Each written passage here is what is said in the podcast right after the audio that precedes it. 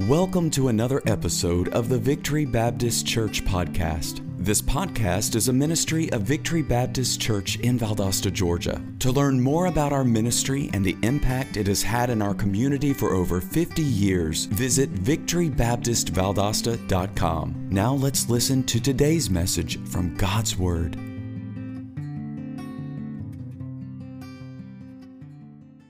Chapter 6, John chapter 6. And tonight, just want to talk a little bit about surrender. And the title of tonight's message is, Why Give God My Life? Or Why Give God My Basket? And this is the illustration we're going to read about in this chapter, in verse 9. We're going to read that. But let's start in verse 1, John chapter 6. The Bible says, After these things, Jesus went over the Sea of Galilee, which is the Sea of Tiberias. And a great multitude followed him, because they saw his miracles which he did on them that were diseased. And Jesus went up into a mountain, and there he sat with his disciples. And the Passover, a feast of the Jews, was nigh. When Jesus then lifted up his eyes and saw a great company come unto him, he saith unto Philip, Whence shall we buy bread that these may eat? And this he said to prove him, for he himself knew what he would do. Philip answered him, 200 pennyworth of bread is not sufficient for them, that every one of them may take a little. One of his disciples, Andrew, Simon Peter's brother, saith unto him, There is a lad here which hath 5 barley loaves and 2 small fishes, but what are they among so many? And Jesus said, Make the men sit down. Now there was much grass in the place, so the men sat down, in number about 5,000. And Jesus took the loaves, and when he had given thanks, he distributed to the disciples, and the disciples to them that were set down, and likewise the fishes, as much as they would. When they were filled, he said unto his disciples, Gather up the fragments that remain, that nothing be lost. Therefore they gathered them together, and filled 12 baskets with the fragments of the 5 barley loaves, which remained over and above unto them that had eaten. Then those men, when they had seen the miracle that Jesus did, said, This is of a truth, that prophet that should come into the world. And let's go ahead and bow for prayer tonight. Heavenly Father, I just want to beg your blessing on tonight's message, that you'd please meet with us and fill with your spirit, with your power and boldness to preach your word with authority. And bless your people tonight, and thank you for them coming out tonight. And I pray that you help them to receive a blessing tonight from your word, and just use me tonight, Father, and bless this message and to the hearts of your people. And speak to our hearts tonight. Meet with us in a special way. In the name of Jesus Christ. Amen. And tonight I just want to talk to you about that subject, about surrender. And we all have a basket. There in verse 9, we have a young man. He had a basket, and it had contained 5 barley loaves and 2 small fishes. And what was in his basket wasn't very much, but nonetheless, he took what was in his basket and brought it to the Lord. And out of the whole group of 5,000, the men that were there, plus they had their families with them, out of the 5,000 men, I'm convinced that this wasn't the only person in the group, the young man, that had something to bring. I believe that the other people there had something to bring. I don't believe he was the only one. But this young man was the only one that is written here that speaks of bringing forward what he had. And I just want to draw a picture, an illustration from the act of this offering that this young man brought to the Lord, and how that relates to us. And of course, you know where I'm going with that.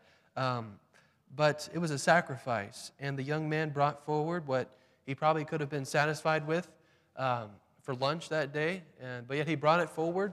He didn't have to. He could have kept it to himself. He could have been satisfied himself, and that would have been good enough for him. But I believe because he had faith, childlike faith, because he had seen the need of the people, and he had that unselfishness, he brought forward to the Lord what was his, and expected that the Lord could use it, and expected that whatever it was that he brought, the Lord would be able to use. And you know, we can see that in our children, right? We can see that in a child. We can see this happening, and surprisingly, the Lord. There in verse Let me see here. Verse 9, after Andrew brought the young man to the Lord, Andrew makes this question. He says, but what are they among so many? And begins to cast doubt on what the young man brought. And oftentimes, Jesus would test his disciples and he'd test their faith. There in verse 7, he tests Philip. And he says, Philip, where are we going to buy bread? And in verse 7, Philip says we don't have enough money, that if we were to spend what money we have, it wouldn't be enough to fill every one of them. And then we see Andrew, and we see his lack of faith there. But then we see the young man and his faith. And I want to challenge you tonight just to trust the Lord with what you have. None of us have much really when you think about it. The Bible says, without me you can do nothing. And whatever we have is not, it's not much. And so just like this young man, he brought what he had. It wasn't much. And what we have is not much. No one of us in this room alone could reach the world with the gospel through our witness. Not one of us could on our own reach the world with the gospel. But I'm convinced that not only us giving what we have to the Lord, but corporately bringing what we have to the Lord. I'm not talking about, financially. Don't get me wrong. I'm not talking about financially, though. What I'm talking about would include that, but giving God our life and just simply sacrificing our life for God. Just like this young man, he brought forward what he had and gave it all to God. Out of childlike faith and out of an unselfish heart, he brought what he had.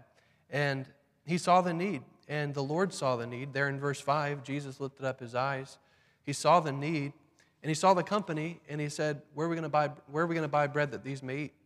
And Jesus and the young man saw the need of the multitude. And, that question is posed, why should we give God our life? Why should we give God control of our life? And number one, it's not in my notes here, but we all understand that God bought us with a price. We all understand that to be true. And really what we're giving God is not our own anyway. Our life now belongs to Him if we're saved. Whether we want to acknowledge that or not, or agree with that or not, everything we have is God's in the first place. He created us, but even more so because He bought us with the blood of Jesus Christ and His Son. And so He bought us, we're His, and we do belong to Him, so everything we have, we should be willing to give back to Him. In whatever way He wants to use us in our life. But then we're also going to see here the need that was seen there that day. The need of the great multitude was apparent to the Lord. And he said to His disciples in John chapter 4, He said, lift up your eyes. And He told them to lift up His eyes. Here in verse 5, the Bible says, when Jesus then lifted up His eyes and saw a great company. And, God wants us to do the same thing, to lift up our eyes. We may not be able to see the people in foreign countries, but we can, in our mind's eye, we can see those people around the world. We can see the people in Asia. We can see the people in Europe. We can see the people in England. We can see the people in Australia in our mind's eye. We can understand. We can lift up our eyes in a way and see the multitude that's out there tonight. It's great, greater than it's ever been. It's 8 billion, 7 to 8 billion tonight, people that populate the earth tonight, bigger than it's ever been. The need is greater than in Jesus' time when He said, the harvest truly is plenteous. It's bigger than that, and today it is. And we have a bigger task on our hands today than there ever has been. And so why shouldn't we see the great need? Why shouldn't we understand that there's a multitude tonight? There's a multitude of people tonight that don't know the Lord in salvation. And, it's our responsibility, isn't it? It's our responsibility. God has left that responsibility with us to see that the people in the world get the gospel. He said, go ye into all the world and preach the gospel to every creature. There's nobody out there that God doesn't care about. In fact, He created them all. He has a plan for them. He wants them to be saved. And He's not willing that any one of them should perish. And so He wants us to see the need tonight, just like the young man saw that what he had could probably meet some needs if he were to just give it away. And he unselfishly brought it forward. And just like that picture of the young man, we should be willing to give what little we have to God, to let him use our life, to reach these people that are out there, the great multitude that's out there, through our witness here where we are.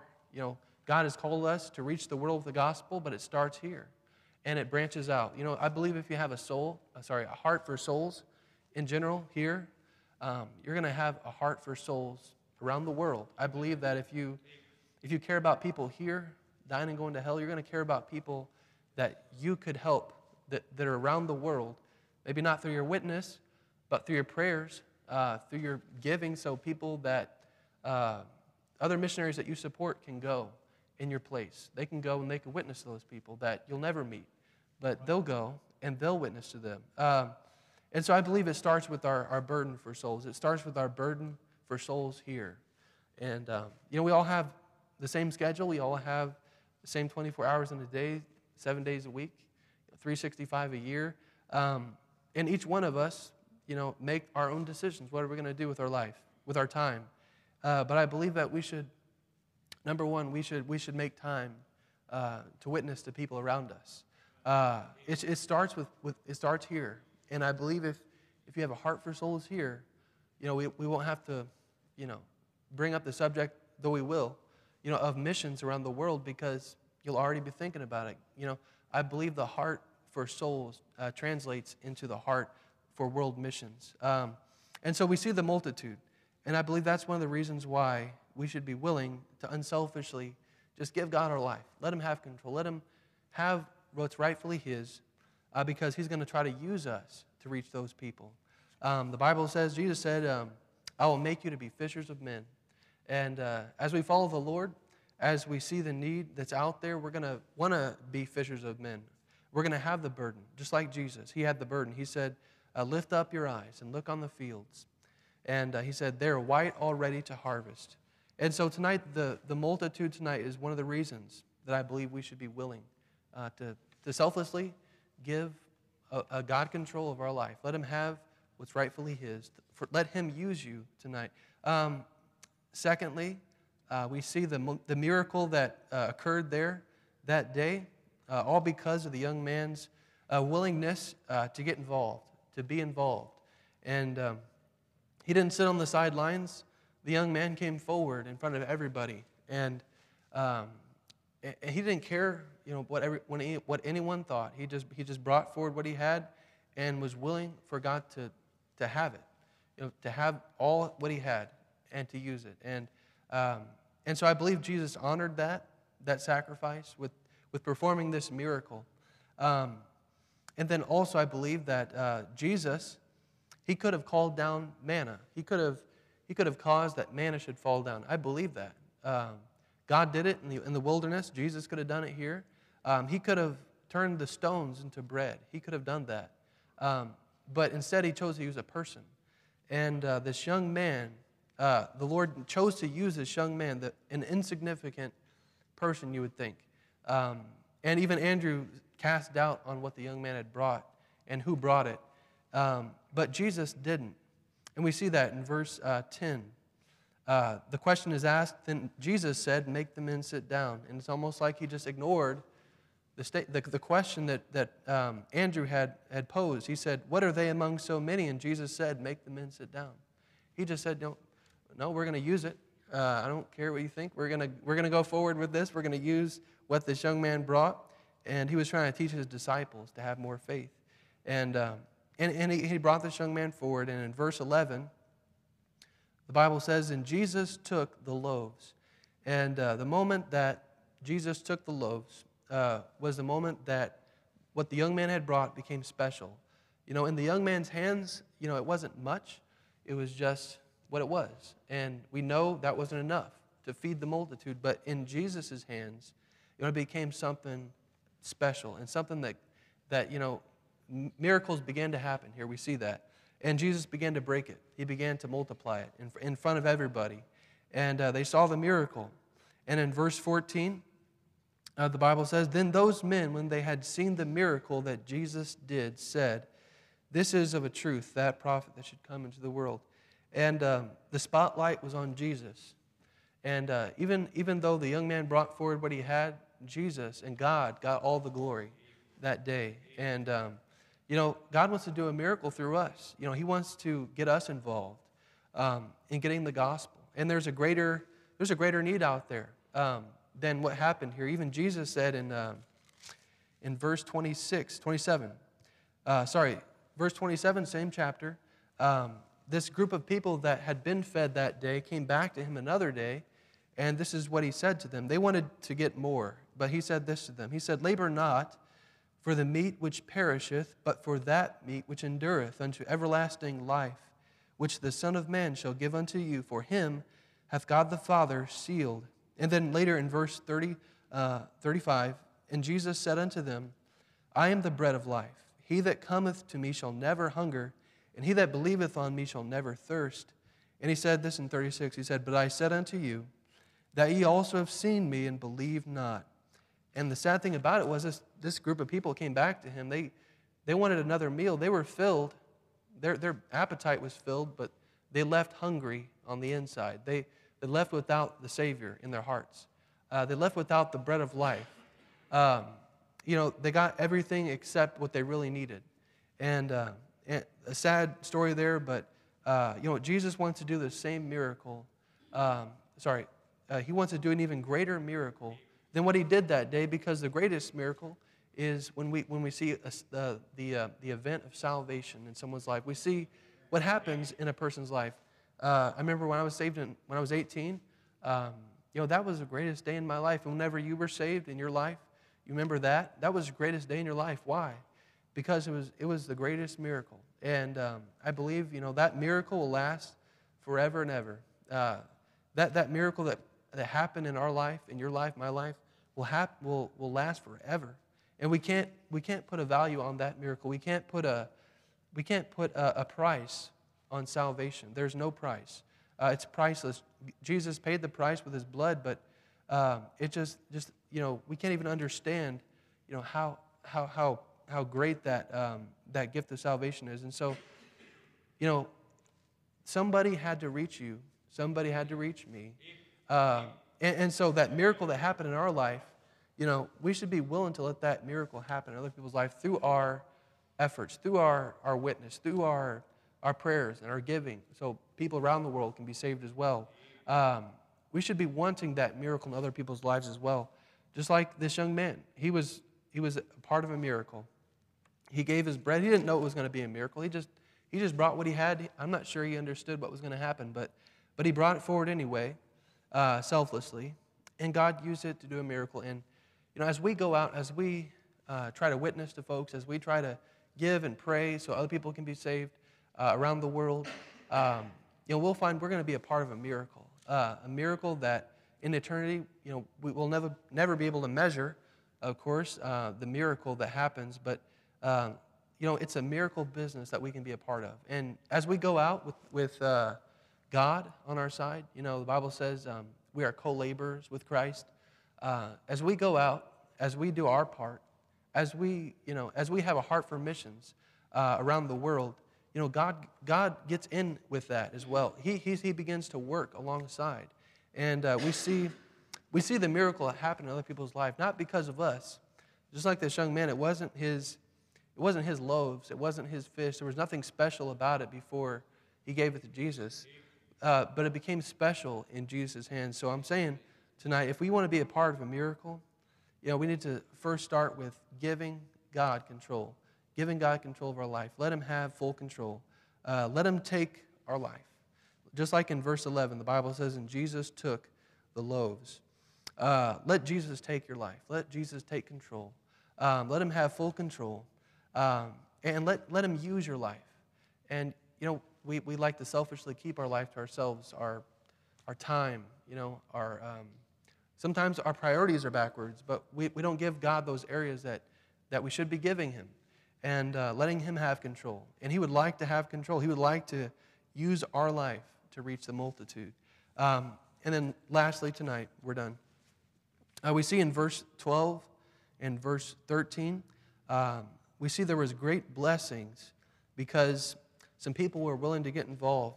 12 and 13 there. The Bible says, when they were filled, he said unto his disciples, gather up the fragments that remain, that nothing be lost. Therefore they gathered them together and filled 12 baskets with the fragments of the 5 barley loaves, which remained over and above unto them that had eaten. And so we see the fragments that were gathered up. And we're going to use that as an illustration for blessings, okay? I believe that as they gathered up these fragments, the young man, the disciples, I believe they were all partakers of these fragments, that what they had started with initially was only 5 barley loaves. And what they ended up with was so much more. They ended up with 12 baskets of fragments that I believe went to the disciples. It went to the young man, and they were all blessed. The disciples, because you know they're Jesus' disciples, they were with him wherever he went, and they were involved. And they were the ones that passed out the bread. And then the young man, because he brought the bread. And they all benefited in the end because they were willing to get involved.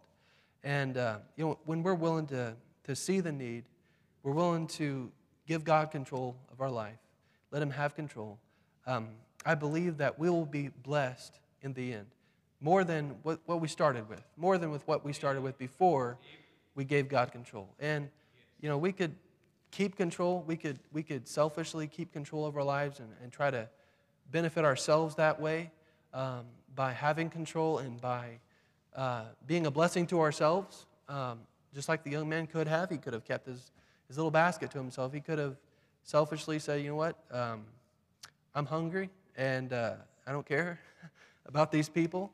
But he didn't. He said, these people are hungry, and I don't care. I'm going to go hungry today.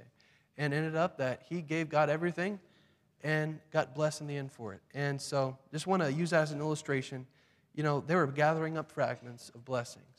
And we can be gathering up fragments of blessings in this life.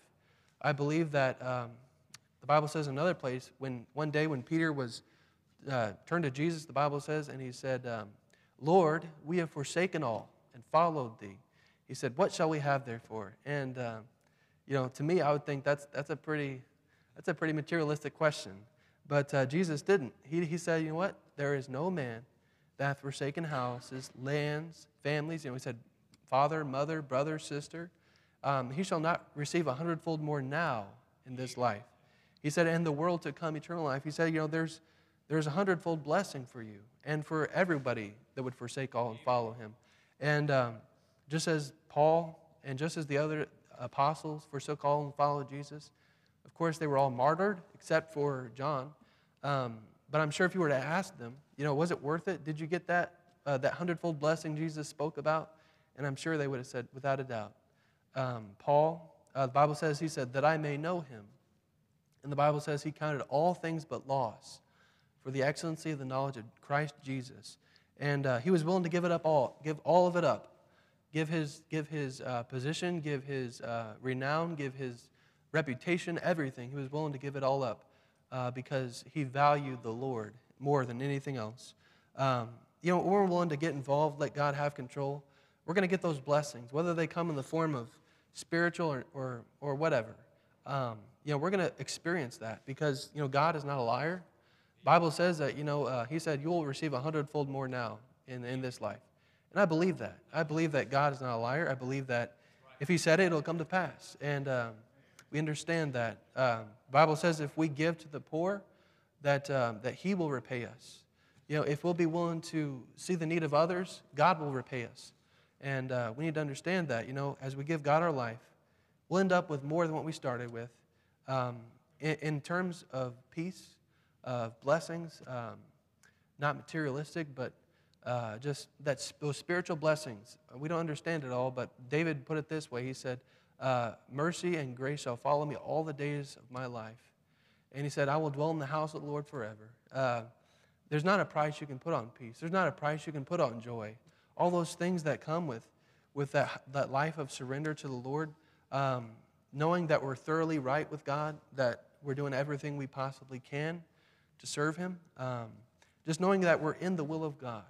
You know, those items of joy, peace, long-suffering, all the fruit of the Spirit. But I believe that those blessings will come our way. Those fragments of blessings will come our way if we'll just be willing to get involved. And, I would encourage you, if you're not already serving in a specific ministry in the church, or if you're not already involved some way through the outreach of the church or something, find something to get involved. Find somewhere you can find your niche, where you can find your area, and do that. And find a place where God can use you for service. It starts with the first step. We all need to take that first step of surrender and say, God, I'm willing, to show me where you want me to be, where you want to put me, and be willing to get involved. We all need to do our part. I can't do your part for you, and you can't do your part for me, but we can all get involved in getting out the gospel, getting the message out, because, like I said, the need is greater than it's ever been. Jesus said it. He said, the harvest truly is plenteous.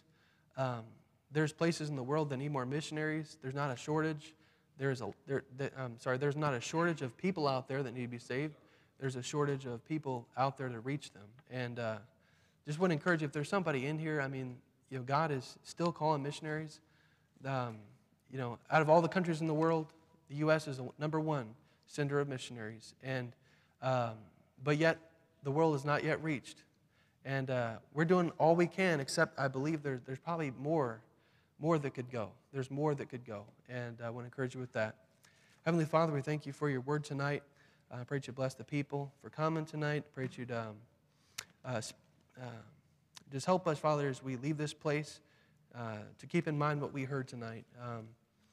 And I pray if there's anyone here tonight, maybe you're dealing with about just surrendering, just giving you full control in their life. Maybe somebody tonight that doesn't even know you yet as Savior.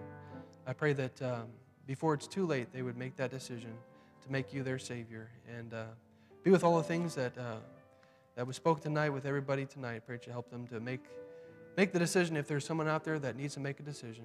In the name of Jesus Christ, amen.